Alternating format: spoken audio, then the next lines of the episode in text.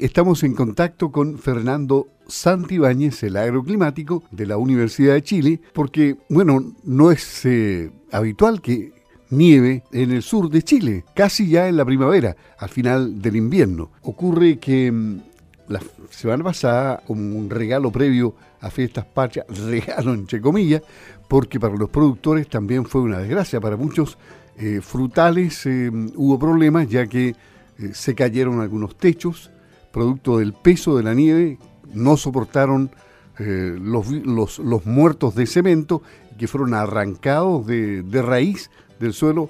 en un caso, por ejemplo, puntual, cayeron 30 líneas de un viaje producto del peso de la nieve.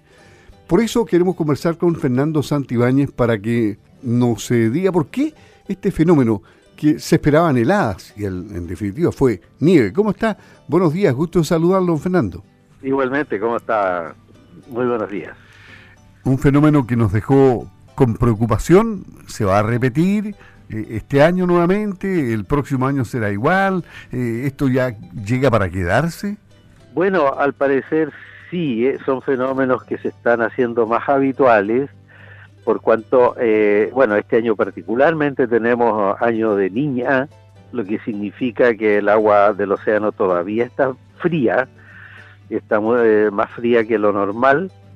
Eso hace que el anticiclón, que es este centro de alta presión que tenemos frente a la costa, se extienda muy al sur, trayendo aire frío desde el polo. Entonces, eh, los frentes que vienen desde el Océano Pacífico, trayendo la humedad, se encuentran con este anticiclón y se meten por debajo, por debajo de esta alta presión, de manera entonces que llega una masa húmeda que condensa pero que se mezcla con aire frío del anticiclón y eso hace que llueva con muy baja temperatura trayendo estas nevadas súbitas así. O sea, eso es lo que se dice que la isoterma está muy baja. Claro, porque el anticiclón lo que hace, como es una alta presión, lo que hace es que baja la isoterma, hace que el aire que estaba a 3.000 metros de altura llegue hasta los 500 metros o menos, ¿no es cierto?, de, altura, incluso hasta la superficie, y, el, y los frentes entran con humedad, entonces se mezcla aire húmedo con aire muy frío, que es lo que produce estas nevadas súbitas así. Eso se está observando con mucha más frecuencia ahora. Y es un fenómeno bien difícil a veces de predecir. Claro, eh, los pidió a todos eh, sin, sin perros, digamos. Así es que esta semana se está recién evaluando el daño producido, eh, que es cuantioso en algunos casos, y, tomar todas las providencias del caso por si acaso volviese a ocurrir. Yo no sé, reforzar techos, alguna solución habrá para el tema. Los técnicos tendrán que, que decirlo, pero, pero es complicado que le pase esto al agro. Sí, no está de más tomar todas las precauciones de esta temporada, porque vamos a tener niña hasta diciembre de este año, prácticamente. O sea, esta misma situación se puede volver a repetir, sobre todo que está previsto de que eh, los frentes van a llegar con cierta frecuencia. O sea, va a seguir lloviendo eh, débil, pero lloviendo con frecuencia. Entonces, si se vuelven a encontrar un anticiclón que empuja el aire hacia abajo con un frente potente, ¿no es cierto? Se produce la mezcla de aire frío con agua, con aire húmedo. Eh, pueden repetirse estas situaciones de lluvia con isoterma baja. Claro, y bueno, y la señorita primavera va a 22 de septiembre y va a terminar de diciembre de este año. Así que va a ser lluviosa ya. Vamos, sí, el año va a terminar, eh, va a terminar con se prevé la Araucanía hacia el sur. Los frentes van a seguir llegando con ciertas lluvias frecuentes, ¿ya? Y algunas de esas pueden ser con frío. Otras no tanto, pero la primavera no está prevista para esta temporada hacia el sur que sea una primavera muy cálida. O sea, tenemos que ir acostumbrándonos a este cambio climático que en lo sucesivo nos va a deparar sorpresas como esta nevazón que sorprendió a todo el mundo. El clima cada vez nos va a ir sorprendiendo más porque están produciéndose fenómenos que antes no observábamos o, los observábamos con muy poca frecuencia. Eh, hoy día se están haciendo más frecuentes ciertas, ciertos fenómenos como todas estas lluvias súbitas, estos cambios súbitos, ¿no es cierto?, de, temperatura, porque, bueno, el aire al calentarse toda la atmósfera, el aire se mueve más rápido y se producen cambios más rápidos también en las condiciones atmosféricas. Entonces, eh, el cambio climático no solo está produciendo un calentamiento general de, del planeta, sino también está generando un clima cada vez más inestable, más impredecible, que cambia más, en menos tiempo cambia de una condición a otra. Entonces vamos a tener que acostumbrarnos a, eh, a esa situación. Eh, todo eh, se está haciendo un poquito más imprevisible.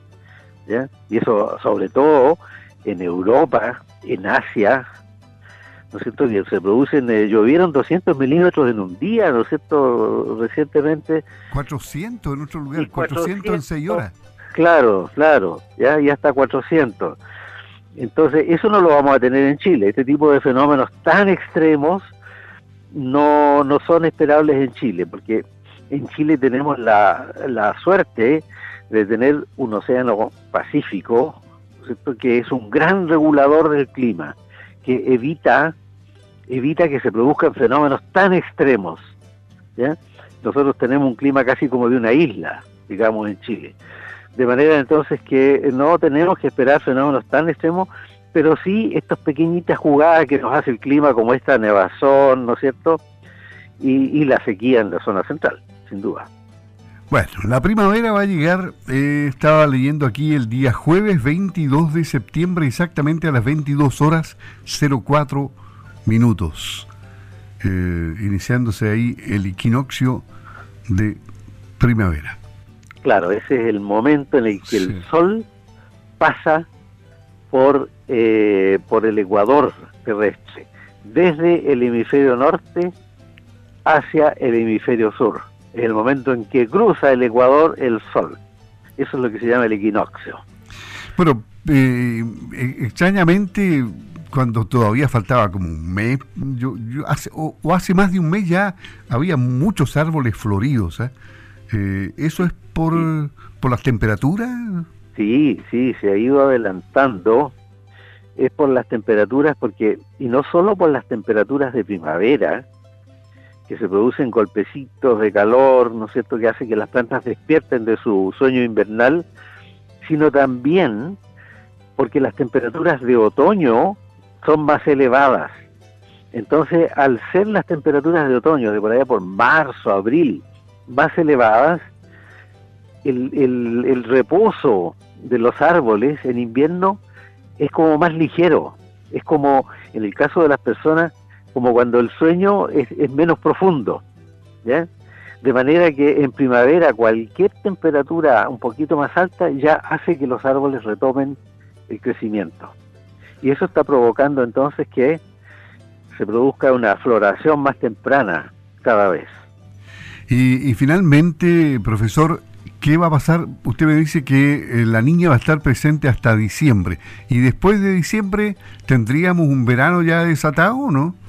Claro, después de diciembre, la, en diciembre ya la temperatura del mar va a estar completamente normalizada es decir, va a estar en su promedio histórico, no va a estar ni más caliente ni más frío que lo que debe estar. Y eso significa que el clima se regularizaría ya en el primer trimestre del próximo año. Eh, estamos esperando una situación bastante eh, normal.